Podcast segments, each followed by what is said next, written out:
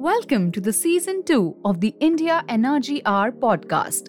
The India Energy Hour podcast explores the most pressing hurdles and promising opportunities of India's energy transition through an in depth discussion on policies, financial markets, social movements, and science. The podcast is hosted by energy transition researcher and author Dr. Sandeep Pai and senior energy and climate journalist Shreya Jai. The show is produced by multimedia journalist Tejas Dayananda Sagar.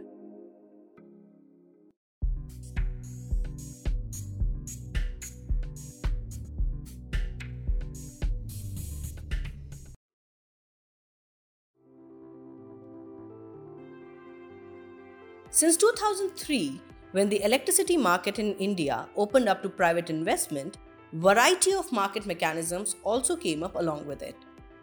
Long-term power purchase agreements have been the backbone of power supply in the country. But other short and medium-term contracts have helped meeting sudden demand surge, acted as bridge supply, and lately given sale options to renewable energy. Similar contracts have now emerged in the gas market as well. To understand how the Indian energy trading market works, how it can be made more efficient and real time, we talked with Rajesh K. Mediratta. Mediratta is a sector veteran and has worked with load dispatch centers, power system operator, and has been instrumental in launching India's first electricity trading platform, Indian Electricity Exchange. He is currently MD and CEO Indian Gas Exchange.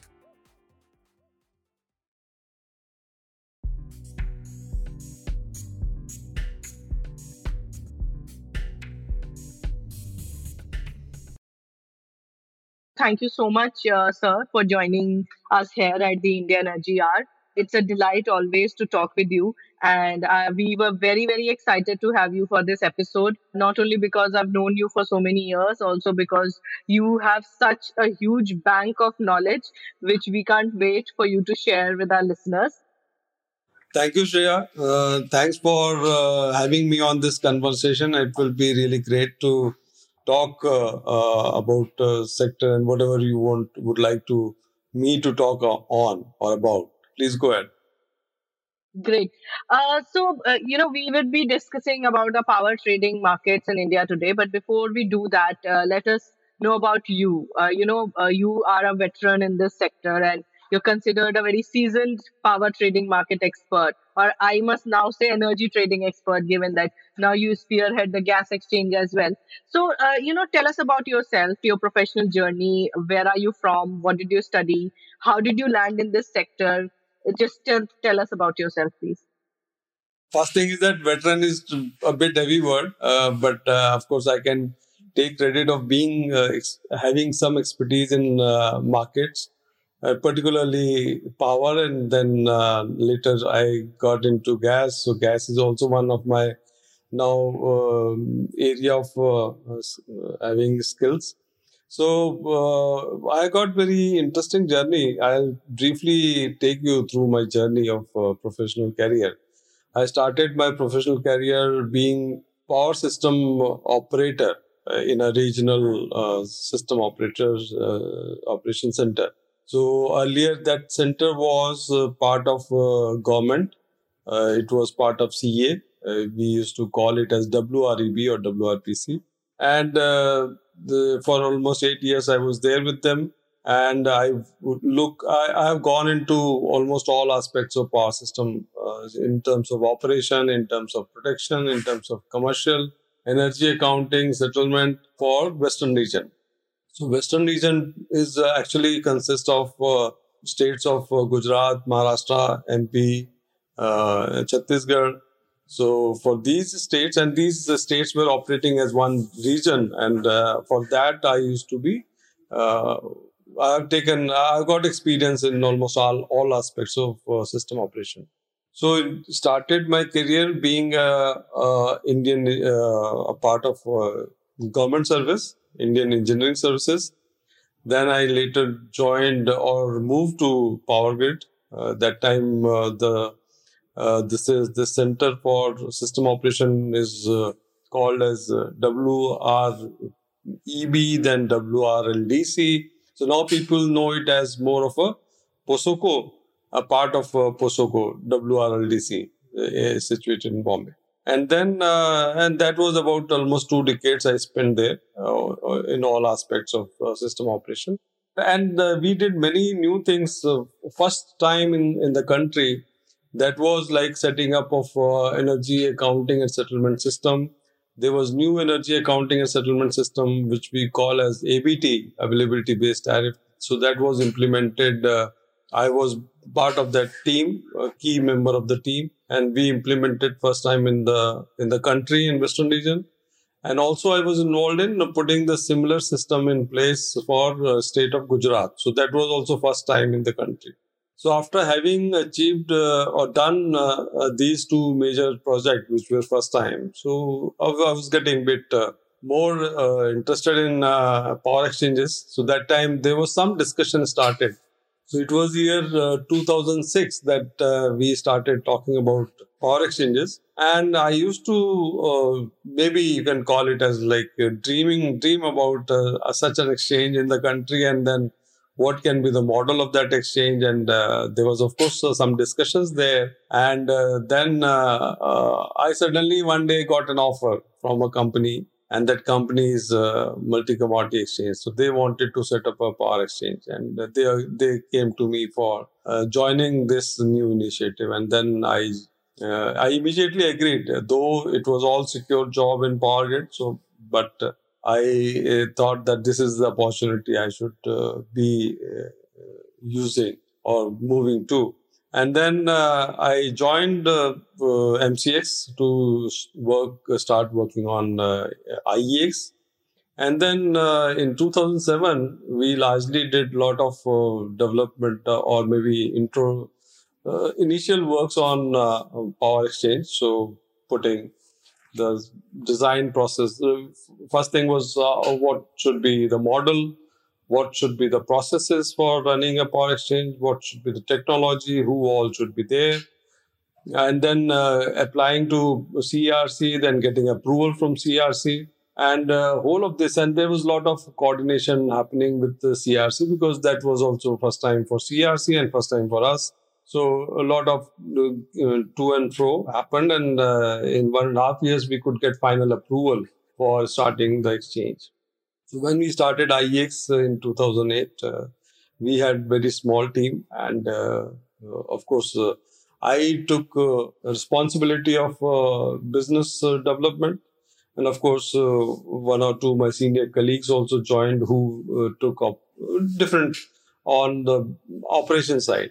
And then we started this uh, exchange. And uh, good thing is that uh, in two years we got uh, this uh, through as break even and then uh, initially we had to convince distribution companies the, the generators captive generators and we could get a good set of market participants in one or, one or two years uh, almost in one year. And after that, we saw we saw this opportunity of getting CNI customers on board because till that time there was a, a regulation for open access, and also there was a law, Electricity Act was uh, there, uh, which allowed uh, the CNI customers uh, more than one megawatt to buy power from third party. But really, that was not happening then we started looking at this segment closely because uh, our market was a bit uh, less of less liquid and uh that time uh, when uh, we used to trade for in the season of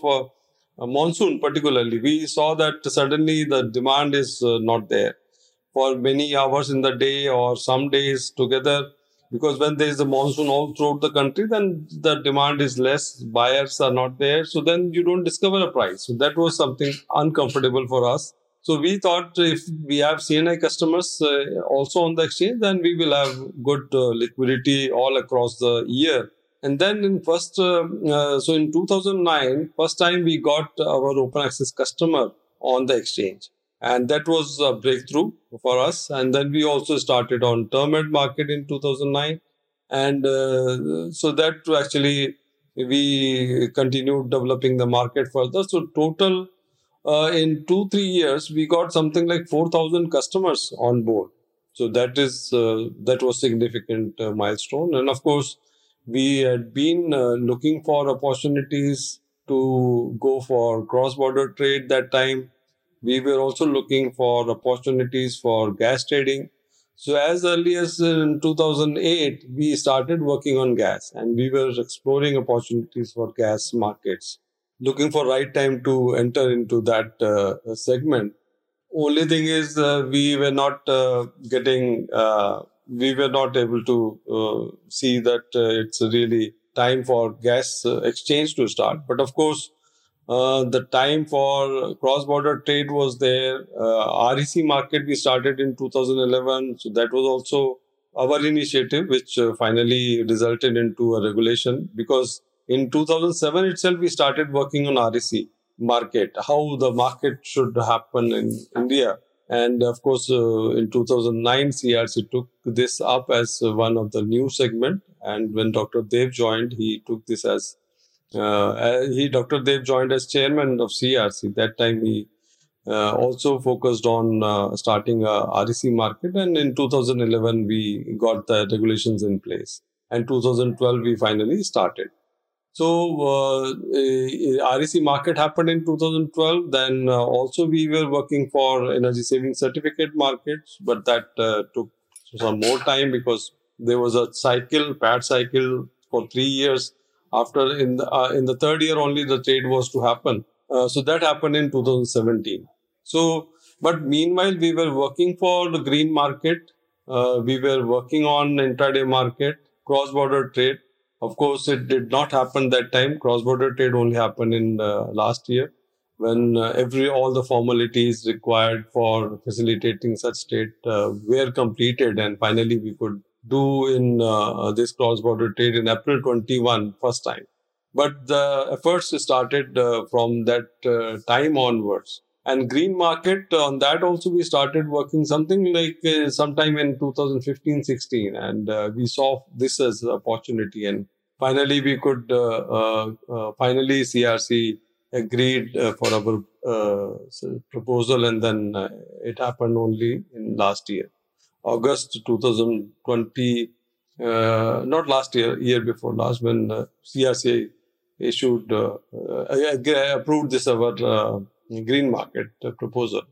So it has been a good journey, good experience, new markets, and now when we uh, in 2019 sometime we again explored the possibility of starting a gas exchange. Again, we were looking for uh, some regulation to come from the government on uh, gas exchanges, but that was not there in 2019 also. But we decided that okay, let's uh, start a trading platform, not exactly as authorized gas exchange, because if uh, regulation is there, then anyway we can uh, start it as an exchange. But if there is no regulation, so in case there is a vacuum, we can start uh, doing uh, trading through our platform and later we will adopt uh, the regulation and we'll go by the regulation and get approval so june 20 we started as gas trading platform for that also because this was a new sector new set of participants some participants are common but very few major participants are not common so like GAIL ONGC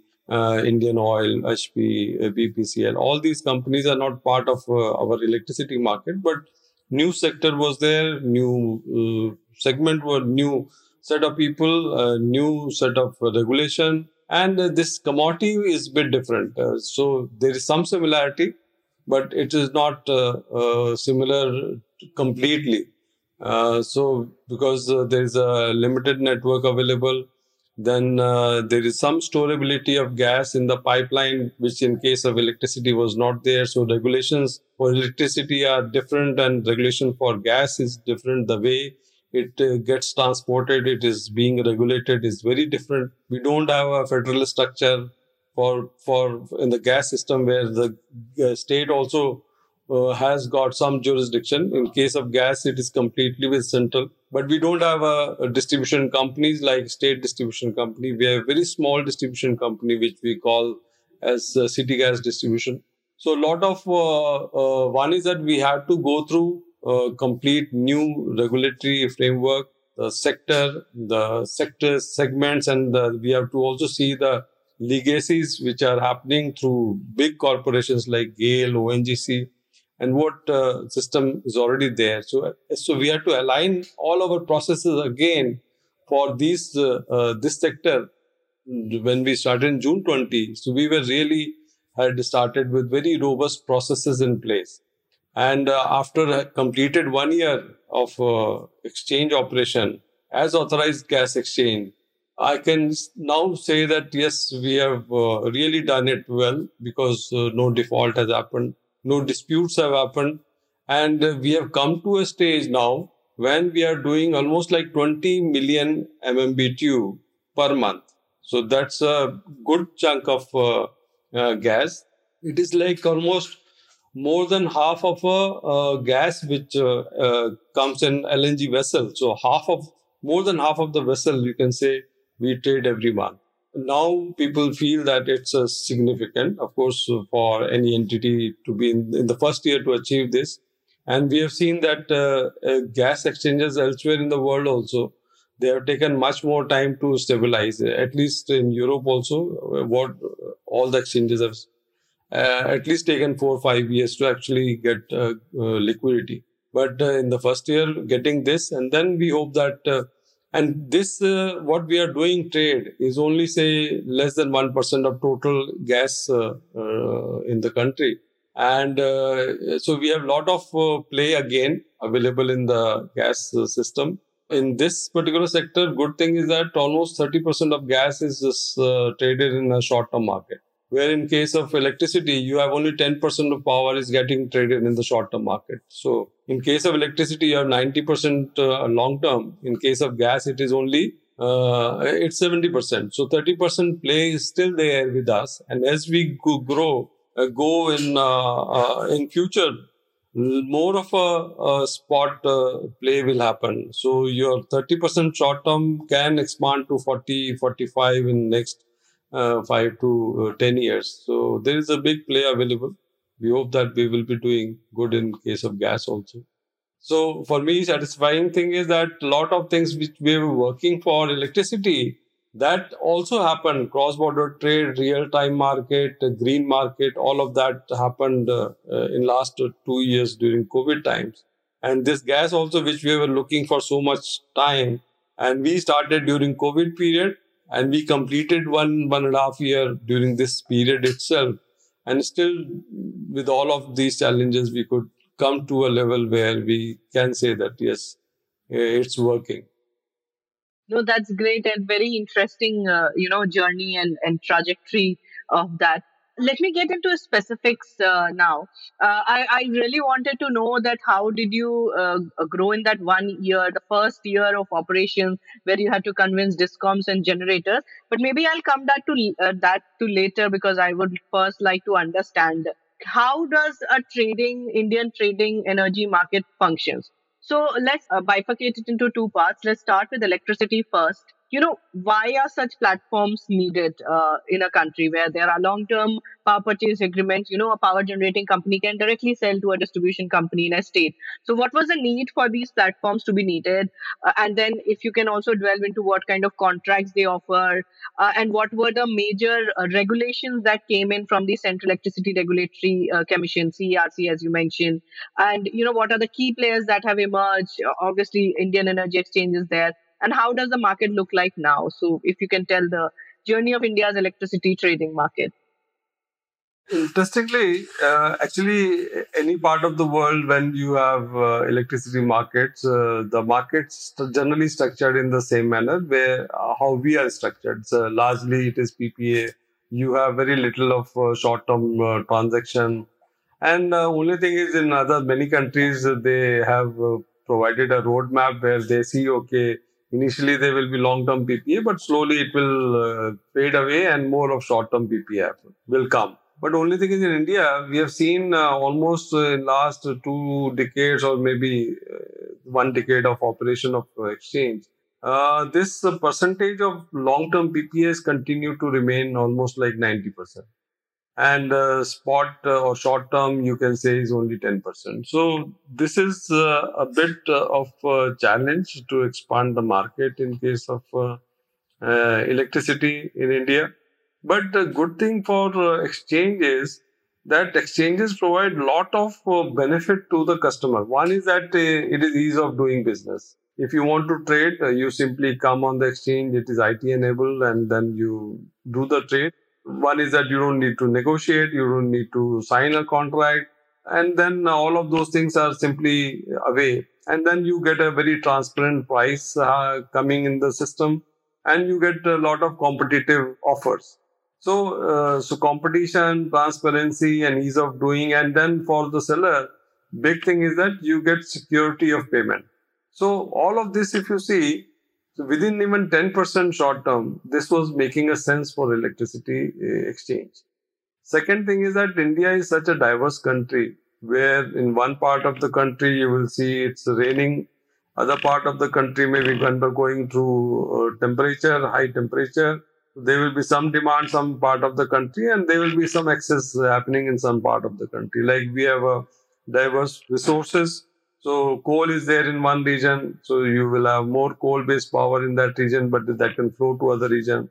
Now with the renewables coming in, wind will be there in one part of the region, solar will be there in one part of the region, hydro will be in another part of the region. And then there will always be some demand fluctuations happening. It will not be that there is a peak for every state all the time so when it's uh, uh, winter, uh, there is a, very low demand in north, but south will face continue to have some demand, average demand. But during summer, this snow melting gets you a lot of hydropower and that can flow from north to south when there is a summer all across. So there is a lot of diversity. So that also makes very strong case for exchange in India if there is similar uh, parameters available in any other part of geography in the world, then this really is something which uh, fits the case. Uh, so this is so this is the basic thing.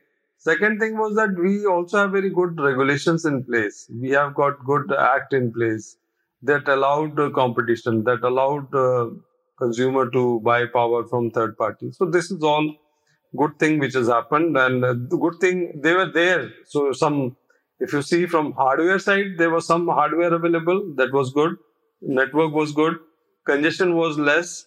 And of course, as we started uh, exchange, initially there was uh, we were facing a lot of congestion because first time the power was actually flowing as per the merit, and not on contracts. But if there is a cheaper power available in north and you have a lot of demand in south, so a lot of power will flow. So before that, uh, there was not uh, much of power flow happening from north to south because it was not on cost basis. It was more on a contract basis. But when through exchange it started happening on the cost basis. So that actually uh, required more transmission. So good thing is that uh, planners and policymakers saw this happening and also augmented the capacity transmission capacity. So today if you see uh, we have such a strong network available in the in the country that there is no system congestion. So initially there was congestion. We saw there is a congestion. Exchange gave signals for uh, have, for removing those congestion, and then they were uh, implemented. That uh, network was strengthened, and then finally it was cleared. One is that on the uh, infrastructure also, hardware side also we had good thing, and then we also did many right thing so that this market will flourish. And the soft side also regulation side, policy side. So a lot of uh, things were already there, and we also actually uh, over the time we have tweaked our policy, tweaked our regulation to align this with the market requirement. So this was, uh, of course, uh, big achievements. But if you see on the other side, we have now good set of uh, participation in the market from distribution company. All types of generators participate in the market. But one big segment which we otherwise could have seen coming into the market directly is corporates. So today we did not see corporates coming to the to the market uh, very frequently. Of course, at one time there was a lot of open access happening in the market. So from 2009, 2015 we peaked, and then after that, many states apply uh, started applying some barriers to open access.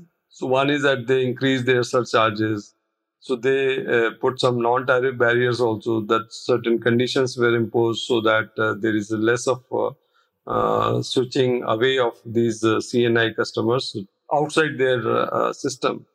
So this was this is something which today we lack in a sense, but otherwise our markets are really doing well. The liquidity is good, but still, if you see that we are only six percent uh, exchange-based uh, market volume is only six percent of the total consumption.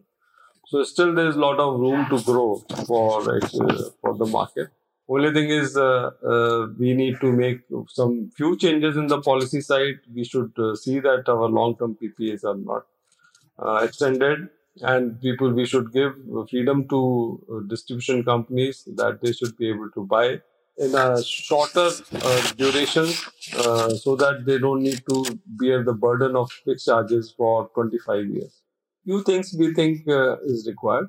And good thing is uh, now now with the real time market uh, coming again, uh, this was something which was desirable and uh, market needed uh, that kind of segment.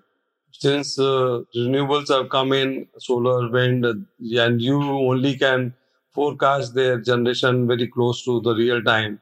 Uh, so real time uh, market is really playing a very very important and uh, important role and I, I think this market will grow faster than the day market. So today, uh, real-time market is about 20% of total volume we trade on uh, exchange uh, in all the segments. So this is something which uh, is going to stay and uh, grow more than other segments. Second thing we, which happened uh, recently is that there was a clarity brought in in terms of law that long-term uh, delivery based contracts can be uh, launched by the exchange like ours and derivatives can also be launched. Of course not by IEX kind of exchanges but it can be launched by derivatives uh, exchanges like uh, NSE and MCX so that's also another thing which uh, is good uh, happening in electricity market. Ancillary market is also being talked about today. That will help uh, system operators to take care of the intermittencies and uh, other issues which are uh, very relevant for maintaining the grid security. And then uh, we will also have some time in future retail competition. I think that is something which we should be looking for of course uh, today everyone is more busy with uh, energy transition issues but of course once we have some tools uh, for uh, managing energy transition issues. Then retail competition is another one, which is big ticket reform, which need to happen in the country. Uh, the customer should have choice. It is like any other commodity. If you see today, you have a choice. But in case of electricity, a household doesn't have a choice. So even a household should have a choice. A corporates definitely should have a choice. And then uh, uh, another thing which we think should happen more in case of um, corporates is that today corporates need uh, uh, some method to uh, become green or offset their carbon footprint. And for that, uh, we have very limited tools available currently in our system. So we have only PPA. PPA means you sign a PPA, buy green power from third party, and then meet your requirement. But that that really doesn't work for renewables because uh, corporate uh, uh, some industry will have some requirement during the daytime. That time your wind will not be uh, operating or it will not be operating in that season. So you can't have these two coinciding together demand and supply. So there is a concept called virtual ppa which we think is now time when we should have these virtual ppas where corporates can uh, uh, do a PPA. Only thing is, this generator will not be selling to that corporate. It will be selling its uh, uh power to exchange as per its uh, uh, generation profile. And the green attribute arising from that will pass on to the corporate. And only thing is, corporate will underwrite that whenever he is not getting money, which is uh, from the market equal to whatever agreed price, that price will be compensated by the corporate. So corporate will undertake that okay, you will get whatever your agreed price is. So some part of that price you will get from the market. Whenever you sell, it can be say your agreed price is three rupees. Sometimes you sell it in the market, you get only two fifty. So fifty paisa will be compensated by the corporate. But in lieu of that underwriting, this corporate will get the green attribute. So, and this corporate can continue buying power from their its distribution company, So it will meet its power requirement. It will meet its carbon footprint offsetting requirement. So by doing these two, he is able to meet his ESG requirement. If they have uh, ambition of uh, net zero or maybe carbon, maybe 30% carbon footprint or maybe 50% carbon footprint uh, offsetting, that kind of target they can meet through this uh, virtual PP. So there are few things which uh, need to work upon and there are few things we have already achieved and they are good and they are working. So, if I may ask, uh, just for the understanding purpose, uh, what are currently uh, the typical contracts that a power exchange offers in India? And also, if you can explain how price discovery happens on these exchange platforms. See, uh, we have now day market, which is uh, for one day-ahead basis, you can do transaction for any 15 minute time block. That's our major uh, segment then the second uh, market, which is uh, important, is real-time market, which is one hour before market, uh, where you can place your bids one hour before, and 15 minutes you can get a confirmation, and then in last 30 minutes you can get a scheduling and confirmation that yes, this power is getting delivered to you. That is like one hour market, which we call it as a real-time market. Then we have a term-ahead market where you can do trade for limited uh, period uh, up to one week of course, this will be this will expand in near future to maybe three month to uh, six month because we will be getting clearance from our regulator for doing uh, forwards, which can go up to a year, and it can also go beyond one year. But more likely, exchange will be launching contract up to one year, which is for physical delivery. So physical contracts. These are like few electricity segments which we have. Then we have REC segment where we facilitate trade of RECs. And then we have a ESCerts segment. An important thing uh, among all is the way we discover the price is through double-sided closed auction mechanism. This uh, auction mechanism where buyers and sellers are placing the bids during one particular period so suppose we take a day-ahead market. So 1 to 2, uh, sorry, 10 to 12 is the time in the morning when we accept bids for uh, next day. And uh, after we receive all the bids by 12 o'clock, we carry out our matching algorithm and then we come out with a common price for each 15 minute time block. And uh, this double sided auction, where, where we get a one price for that auction, is uh, is uh, something which we found is most suitable and this is working very well for most of our uh, markets. So we have a real time market. The model of uh, price uh, clearance is same. It is double sided closed uniform price auction.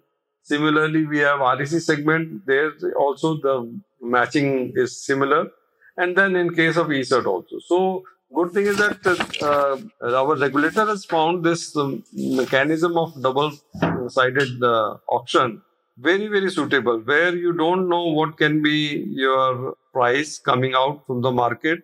You have a variety of sellers you have variety of buyers.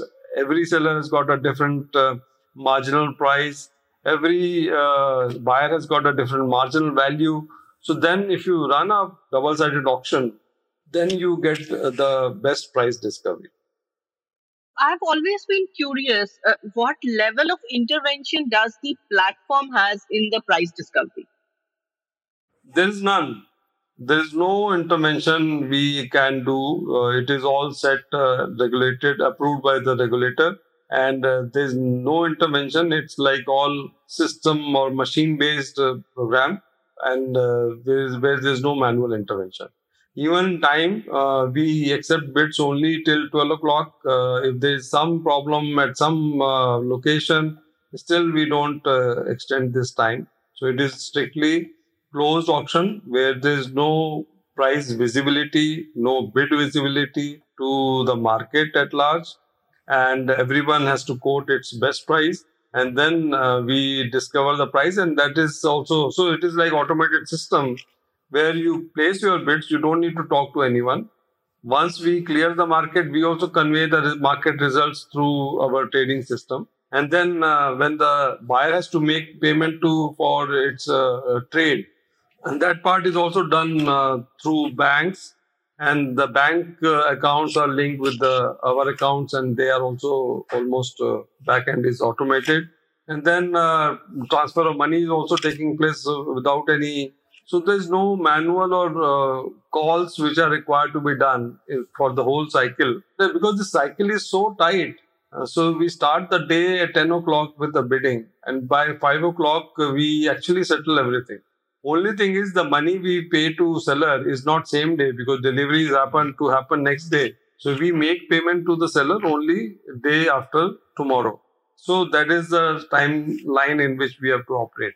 And all the payments to required to be made for delivery, like we need to make payment to our uh, transmission companies for use of their transmission systems. It can be state transmission company, it can be interstate transmission company like Power Grid. Everyone gets paid uh, on the same day. We also make payment to the system operators, like uh, in case of uh, national, it is NLDC. We make payment to RLDC also for some uh, transaction. We also make payment to SLDC. So their system operating charge is also getting paid uh, in the same day. So everything gets settled on the same day and there is no uh, uh, no no uh, credit is given to the buyer it is all upfront payment and then we settle the whole so this is about there and so we use similar mechanism almost similar for all other markets. So real time market also operate in the same manner. Term which is very limited for one week there also we operate in the same manner. Only thing is when we will launch a monthly contract or a maybe quarterly contract, then we have to have some system of some margins uh, which we are working on, and then we will finally implement that system with our long duration contracts. That brings me to the question that we have had. Uh, uh, I was thinking to ask earlier. How do you convince discoms to come on exchange? This is my first question, and I'll also ask a follow up that in the recent times we have seen discoms rushing to power exchanges only when there's a you know kind of a coal shortage out there and you know recently it happened last year only and there were allegations flying that exchanges are making money out of this crisis situation so i would first want to uh, understand from you that in the initial years and even till now how do you convince discoms and power generators to come on exchange? And second how do you uh, you know respond to these situations where you know the discoms they keep running to exchanges whenever they have their crisis at their own end which is their own mistake you know we have had discussions lengthy discussions over it that discoms do not pay to the power generating company that they have contract with long term contracts and when there is shortage and when they cannot pay when there are dues rising they come to exchanges so, if you can address this uh, very complicated uh, situation. No, the first part of your question was like uh, how we get uh, distribution companies on board on the exchange. See, uh, when we started, uh, the reason for which distribution companies were required to come on the exchange is to meet their shortfalls and surpluses. Like, if you see, in a day, a distribution company doesn't have a flat load profile. It has got very, very volatile profile. So during the night, there were very low demand. During the morning, again, rising demand. But uh, in the evening peak, again, it goes to peak. One peak comes in the morning, one peak comes in the evening. So all of this is very, very varying. Every day it is different. Every week it is different. Every season it is different. So now, if they have done a contract for long term or medium term, they cannot uh, meet all of that uh, to have this uh, varying profile. So either they will have some surplus or they will have some shortage. It will not happen. So at one particular uh, 15 minute block, they have requirement of 1000 megawatt and they have exactly 1000 megawatt from medium term and long term contract. So it was easy to convince that if you need anything, either you should be selling or you should be buying. You cannot keep silent when there is a market available for you to to actually exploit. That used to be the narrative that time when we started as we grew and uh, we saw that now every distribution company has got uh, much more contracts done as compared to what they actually need. Then uh, the narrative for them was that uh, now they should be using market for optimizing their cost not only for uh, meeting their requirement but they should be using the market for optimization. What it means that suppose they have got a long term contract where variable cost is say 3 rupees you know that uh, if they dispatch that uh, power plant, then they have to pay three rupees because the cost of coal is, is three rupees there. But suppose that time in the market you get power for 250. Why not you will buy 250? Because then you will not dispatch that power plant. You will save 50 paise on the cost of power, cost of coal. That is better that you save coal also and at the same time you are using you are saving money for yourself so that was a big, a huge case for every distribution company. Really, we are very happy that uh, in three, four years after the operation of exchange, almost 95% of distribution companies were actually part of the exchange. Because even Nagaland, Pondicherry, Meghalaya, or uh, maybe very small utilities, Daman and Diu, Daman and Diu is bigger. If you take any northeastern entity also, they were also part of the exchange. So we, we got good uh, set of uh, distribution companies on board. And today, if you see our uh, real volumes, so maximum volume is being purchased by the distribution company and maximum volume is being sold by the purchase distribution company. It is not that uh, your IPPs are selling on the exchange mostly. It is mostly distribution companies are selling. Almost like 60, percent of our volume of sale is uh, by the distribution company. So there are many distribution companies. So all of these are actually the optimizing their cost. So that actually cost saving is being passed on to the consumer finally. It is good that uh, this market uh, may be small pivot in the whole system, but this pivot is playing very important role of uh, balancing and uh, most optimal allocation of resources and giving right price signals uh, based on demand and supply now, the second query again is relating to suppose there is a now shortage of uh, power because coal is not there, or that time your wind and solar is also not working because uh, of uh, monsoon or because of cloud cover. So, all of this uh, can happen and uh, they do happen, though, though everyone has contracted a lot of capacity. But uh, many situations keep coming when you have short shortages. So that time they have no other option to other than coming on the exchange because that is the only uh, they see it as uh, one is that they see it as optimizing mechanism. Second is that they also see it as a last resort for managing their uh, shortages. So that is how it happens. And uh, whenever there is a shortage, prices are going to go up. Not that somebody is trying to do it because there is so much of competition among buyers that they compete, uh, they want to outcompete each other in getting a small chunk of power which is available. First time when we got uh, very high prices on the exchange in 2009 or 8 and 9, that time there was a huge uh, uh, cry that uh, how the exchange can uh, discover a price like this.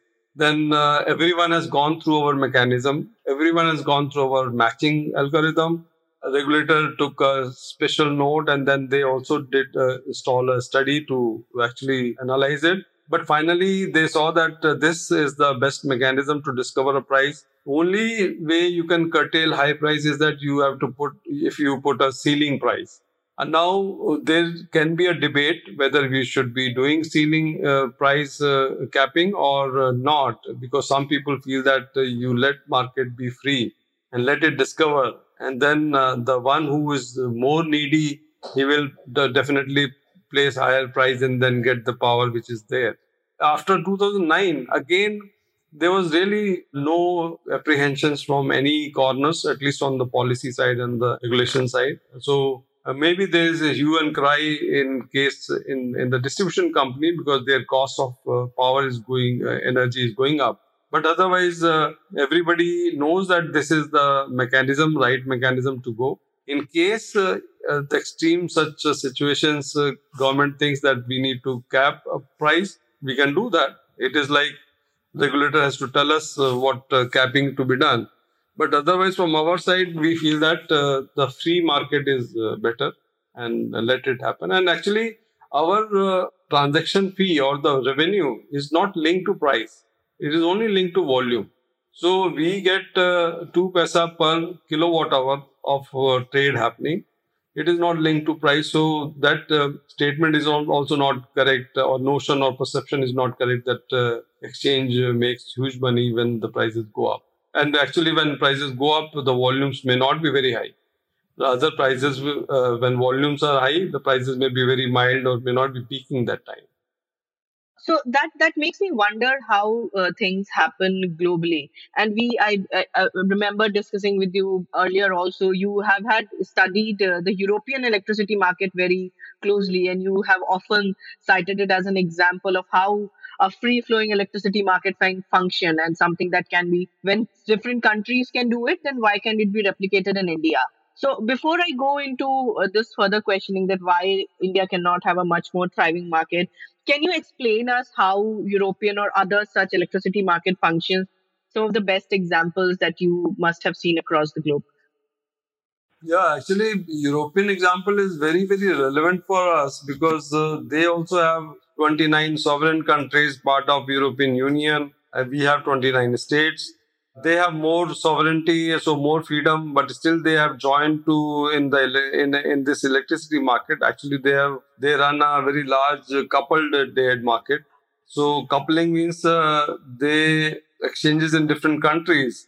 They have joined and they join their order books. It is like uh, getting all the bits at one place, and then they discover a price. And they also take into account the transmission uh, network uh, congestion and then they finally declare their prices. Now that uh, is working very fine because uh, what happens that you optimizes all the resources all across the Europe and the same model we have. So at least uh, there we see a very big similarity and maybe comfort that what we are doing is the best thing. If you see the European market, we are we already have 29 states joining and in one exchange only it comes or maybe two exchanges all of that uh, uh, comes. So that is really fantastic. Uh, where we find there are some differences in case of uh, market uh, segments. They don't have any real time market. They have uh, only intraday market and intraday market is a continuous trade market. It's not auction market but during the continuous trade market also they have coupled their intraday markets also across the countries so that is like uh, they are now getting similar results what we do with the real time market. But of course, our real time market I find is better than their intraday market because coupling is easy. We can work it uh, uh, in the auction mechanism in the very very smooth manner, and uh, everything happens very smoothly. There is no separate infrastructure required for intra. Like in case of their intraday coupling, they had to devise a new system for coupling this intraday markets, which are very different from the day-ahead market. The area where they are doing better is that they have good financial market. So all their uh, transactions or trades or contracts which are beyond a day is actually physical, is financial. It's not physical. So weekly, monthly, quarterly, yearly, and year up to five to six years, that kind of financial market is available and financial market is uh, really uh, liquid there so there that gives a lot of comfort to all the market participants that they don't need to sign a long term ppa rather if they want to hedge their prices they simply can go to the financial market and hedge their prices. So that's a big advantage they have which we don't have which we should be uh, i think working on. Only thing uh, probably we lack in terms of policy implementation is or regulatory uh, intervention is that our open access is not very real open access. It's like flawed open access, or you can say that uh, there's some. It's not implemented in a in the true sense of the word. So in the true spirit of the open access, whereas in case of uh, Europe, it is there. Uh, so their open access is really open open and uh, they have very strong uh, requirement of unbundling. So their transmission system operators are separate from uh, any trade activities. In case in India, like we have very strong uh, independent uh, open access in case of uh, interstate transmission, but we don't have we that gets diluted when it goes to intrastate. Within the state, you have transmission and distribution handled by same not same company but uh, they have a lot of uh, areas to work on because they don't have chinese wall among them and uh, uh there's commonality among board and uh, board members and chairman is common so it is really there is a conflict in in the way the transmission and distribution companies operate within the state. But otherwise, in case in Europe, there is a strong requirement from European Commission that uh, the unbundling should be uh, real unbundling. Even the board members will not be common, and uh, so they have put a lot of provision to to ensure that when uh, countries uh, actually in their case their countries have to implement that. So these countries should be very clear in implementing the unbundling provision so that uh, the open access remains good. So that is the difference. I think uh, otherwise, uh, except for financial market and very good retail competitive market in uh, most of the countries, not every country has got retail competition. But if you see all matured market like Germany, France, UK, uh, uh, Netherlands, Belgium, so they have very good retail competitive segments. So that is also area where we are lacking. But otherwise, in case of at least wholesale market, we are largely uh, good, except for financial derivatives. Got it. Uh, let's just focus on uh, gas exchange uh, for a bit. We decided to discuss both. So uh, I was just wondering, electricity trading has been happening for quite some time now. We discussed it's been a decade. Gas exchange is pretty new, but the question that comes to my mind is that electricity market in India is very very different from gas or a fuel market. Fuel markets is a completely different ball game altogether first. But in gas, India lacks domestic resources. So how much sense does it make to have a gas exchange in India? And in this scene of, you know, scarcity, how does a gas exchange functions?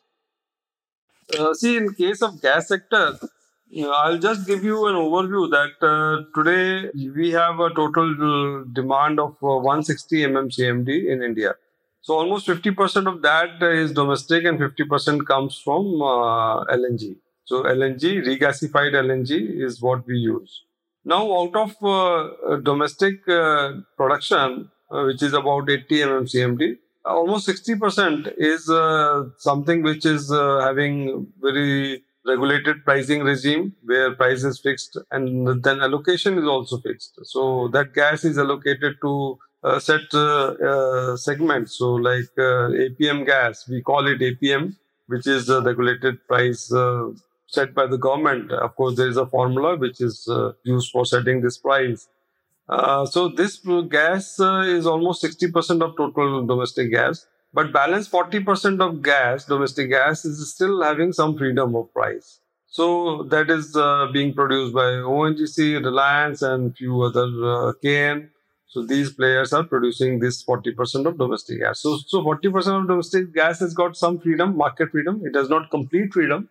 Now, if you see the LNG, which is uh, regasified LNG, that is almost 50% of our requirement, out of which uh, uh, 70% is actually coming under long term. So that, that is being imported with through the long term contract. This long term contract can be 10, 15 years.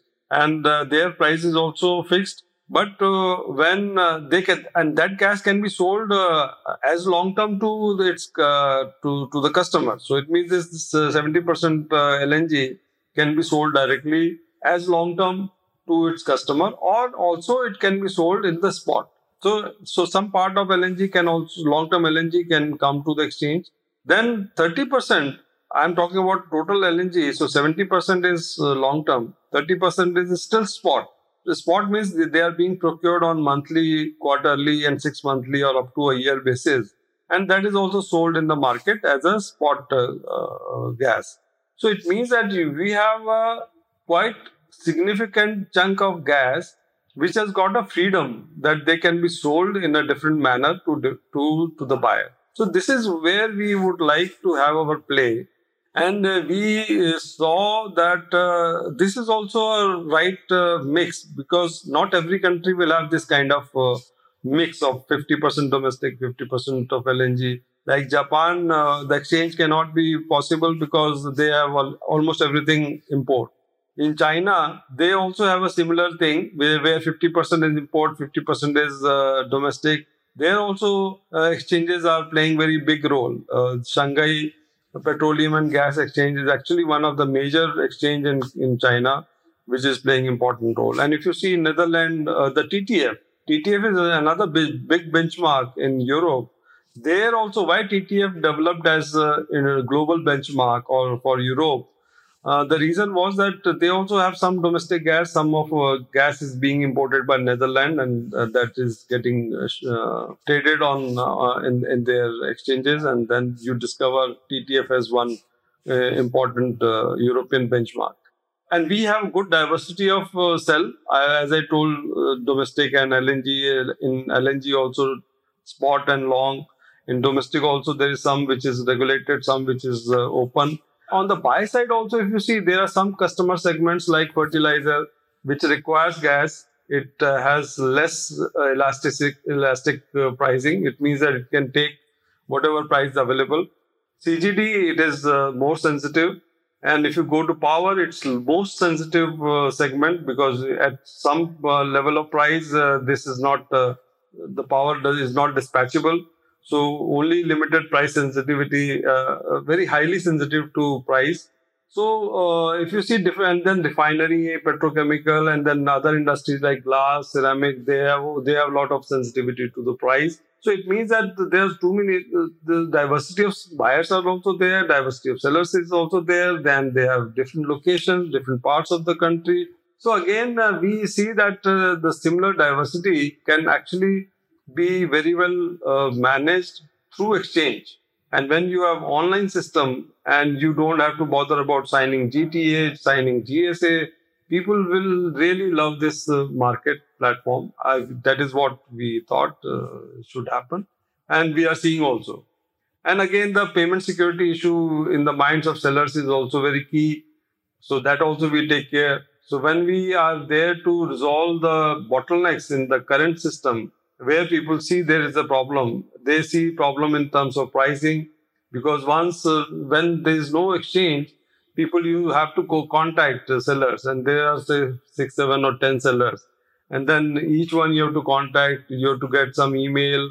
Uh, instead of doing that, suppose you come on the exchange and a small customer will not have much of negotiating power. The problem is that a small customer feels comfortable on the platform where they, he doesn't need to talk about to, to anyone. Uh, so that way we, we see it is uh, really win-win for everyone when we provide this platform the reason why I wanted to gas ex- discuss the gas exchange also was that you know in India there is a huge need for a bridge fuel in the electricity market. You know for for for something that ma- that is there for as peaking power. Will gas exchange will having a gas exchange and resource availability there will it help in any way the Indian electricity market as well where gas is readily available for power generators to take a stock of as you mentioned during a shortage period or during meeting a peak or something can both exist in sync and help each other. Very rightly said, uh, Shreya. Uh, actually, this makes a good sense for uh, power and gas being coupled through these exchanges. Because, see, uh, so far, uh, the way power plants used to buy gas was uh, they used to sign a long term contract or maybe a year contract. And the problem was that if they are not getting dispatched because their cost of gas is uh, more, then uh, they can't do anything with the gas because they have, they have to purchase under this medium term or uh, one year contract. Now, when the exchange is there, our uh, narrative is that uh, they can buy exactly for the time when they see it is dispatchable. Suppose they see the summer is coming and price is going to be, say, 6 rupees per unit because today, and really this is the case. Today, if you see, our market price for electricity is to about 4 rupees 50 paisa. So in summer, definitely it will be higher. So when you have uh, May or June or April or May or June, it will be something like 5 to 6. And at that time, you uh, want to dispatch your gas based power plant. And generally in summers, gas prices are supposed to be lowest because uh, gas prices peak only during winter because the whole of the world need lot of uh, gas for heating which is almost not there in case uh, in the during the summertime so that way they can actually buy only for the days when they actually see the power will be sold in the market. So they can buy for only peak they can buy for a day they can buy for a week buy for a fortnight. So all of that flexibility that uh, definitely is a very big uh, positive for the power plants. Only thing is, we are not sure to what extent prices will be uh, milder this year. Particularly this year, prices have been very high. So that is the only issue. But otherwise, in all other normal years, you find that uh, April to June, July, they uh, our Indian players or Indian power plants can definitely use market. And for other time of the year also, they can look at the price on the exchange and then on the gas exchange they can buy gas and they can sell power in the power exchange. So these two things can be very much uh, synchronized. And uh, rather we call it as a gas power coupling that can happen as we go along. So as i can see from here uh, there is a full-fledged uh, thriving electricity market. There's a gas exchange that has been launched. And in the electricity market uh, there's day ahead there's term ahead. Now there's real time. Uh, then there's cross-border trade happening. I, I, believe Bhutan is there with us, which is all has come on the exchange to trade power with us and and there would be similar such contracts when we do much more cross border trade. Then recently CERC has also come up with something called the over the counter electricity trading. Anyone can come buy sell and trade. So there's a lot of action happening in the electricity space. Gas exchange has come and as you mentioned there could be a sync later you know there could be a gas power syncing happening. But in this whole pie one thing that seems to be missing is coal. And i've been very very curious to know that why can't coal also be traded like we are trading electricity, like we are trading now gas? Do you think that there is a possibility? And if there is, what all is needed for it to become reality? Yeah, very relevant uh, question because why not we cover the whole of energy space and uh, coal is one of the actually prominent uh, energy uh, source for us. It's easy for uh, having an exchange in electricity because one is that uh, there is no quality issue in electricity. Simply, you can trade in megawatts. You don't talk, talk about quality. If you come to gas, you have to talk about quality also. But normally, gas in a transport uh, transportation network, uh, generally it is complied with. It, there is no issue that uh, so once uh, a pipeline operator accepts gas from source, it accepts only when there is a, uh, specification is met. Uh, the requirement uh, for pipeline is met uh, by this uh, gas. So, but still there is a issue that uh, there is some, there can be some difference in gas quality in different places and that has to be accounted. And for that reason, we also have actually moved away from quantity of gas to uh, heat content of the gas. So our trade unit in case of gas exchange is uh, MMBTU. It's not uh, cubic meter gas because uh, gas from different sources will have different calorific value. So cubic meter doesn't make sense. So that man problem we have managed in the gas exchange. But if you go to coal, problem is that uh, coal has got a lot of variety uh, in terms of quality. So one is quality. Second is that logistic issue. Gas flows can happen on the pipeline network, but for uh, coal you have to transport. It can be rail, it can be uh, trucks, it can be uh, merry-go-round system or something like. Uh, so all of that is there so the, these are the challenges. Of course, they, not that we cannot overcome these challenges by designing in a manner that we take care of this. And there are ways how to do that because quality issue can also be managed if you set a price or maybe discover a price for one grade and if you find the actual grade of coal is different then you either derate or uh, get some premium over the price so we can find out some methodology so that is why uh, coal ministry has actually started working on starting a coal market. They are calling it coal exchange, and uh, that they want uh, to bring some transparency in this market, streamline this uh, coal trades, uh, bring uh, quality under focus, and see that what they can do to maintain and guarantee a quality once it is agreed how we can do that so it has been more than a year. I think we came, we, the one, uh, they are working with a consultant and probably they will come out with some notification, draft uh, order or uh, regulation. We are waiting for that to come.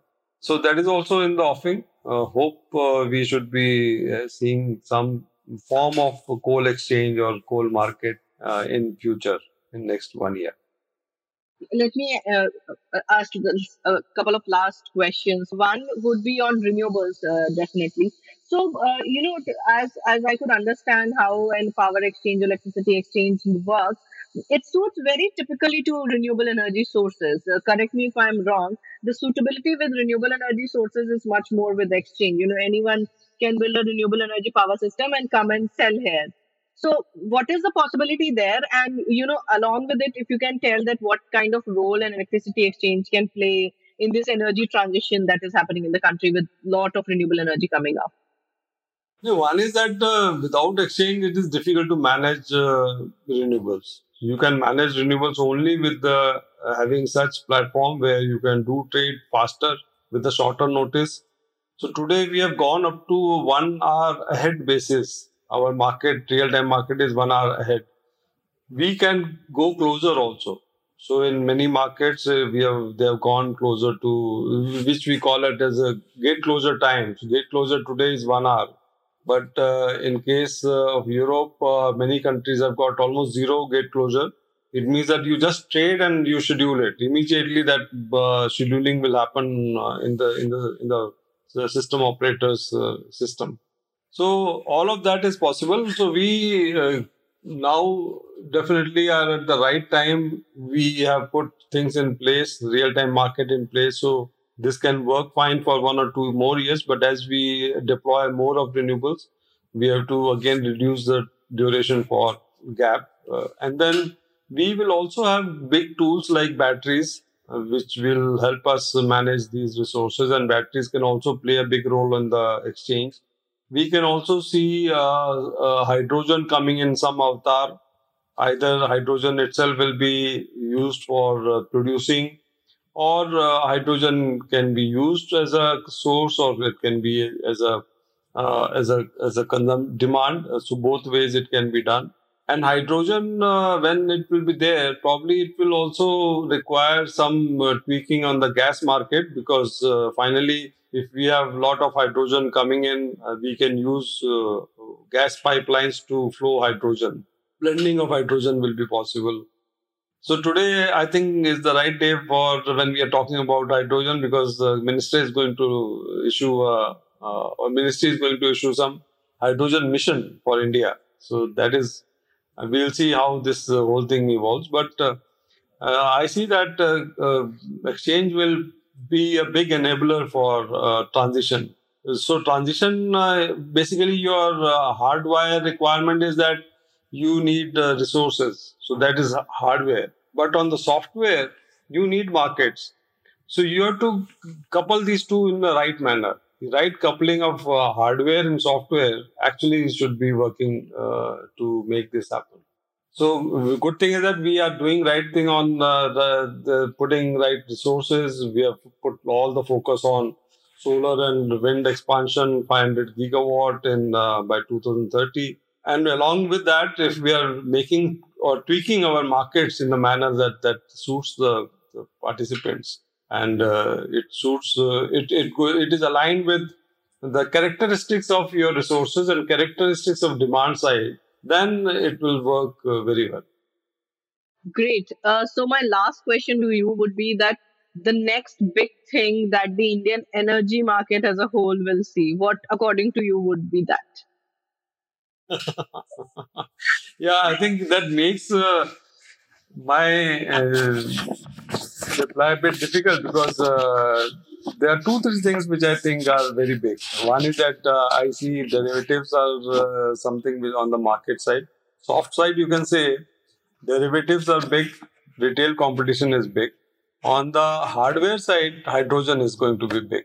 And batteries also will play important role. Uh, they will also, so not that uh, it is either or hydrogen batteries, all of that will be required and all of that will play their own role and uh, of course uh, the markets will uh, should be there. And derivatives market actually is now required because people don't really see a forward price curve. So for that they need some kind of tool. Everyone has to so, so, suppose somebody has to invest in uh, renewable sources uh, then uh, it it they want to know that what can be priced 5 years hence 10 years hence 15 years hence So today that's not visible at all. They have to do some exercise. I think everybody may be doing its own exercise, their own assumptions.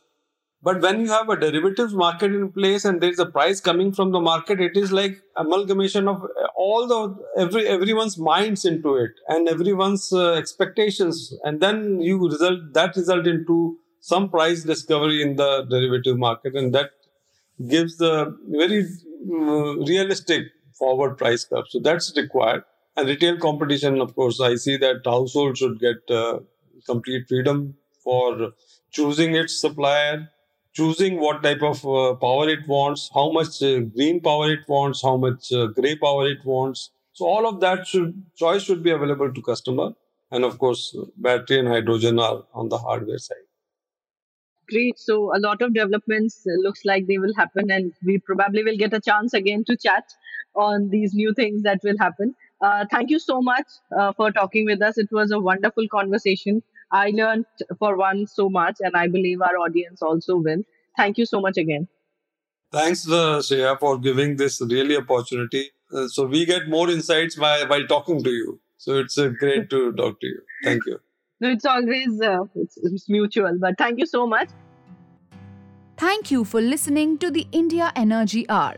Subscribe to this channel to never miss an update. To drop us a feedback, visit our website or write to us at theindiaenergyhour at gmail.com. We are on Twitter. You can follow at TIEH underscore podcast and get in touch with the two hosts at Shreya underscore Jai and at Sandeep Pai with double I.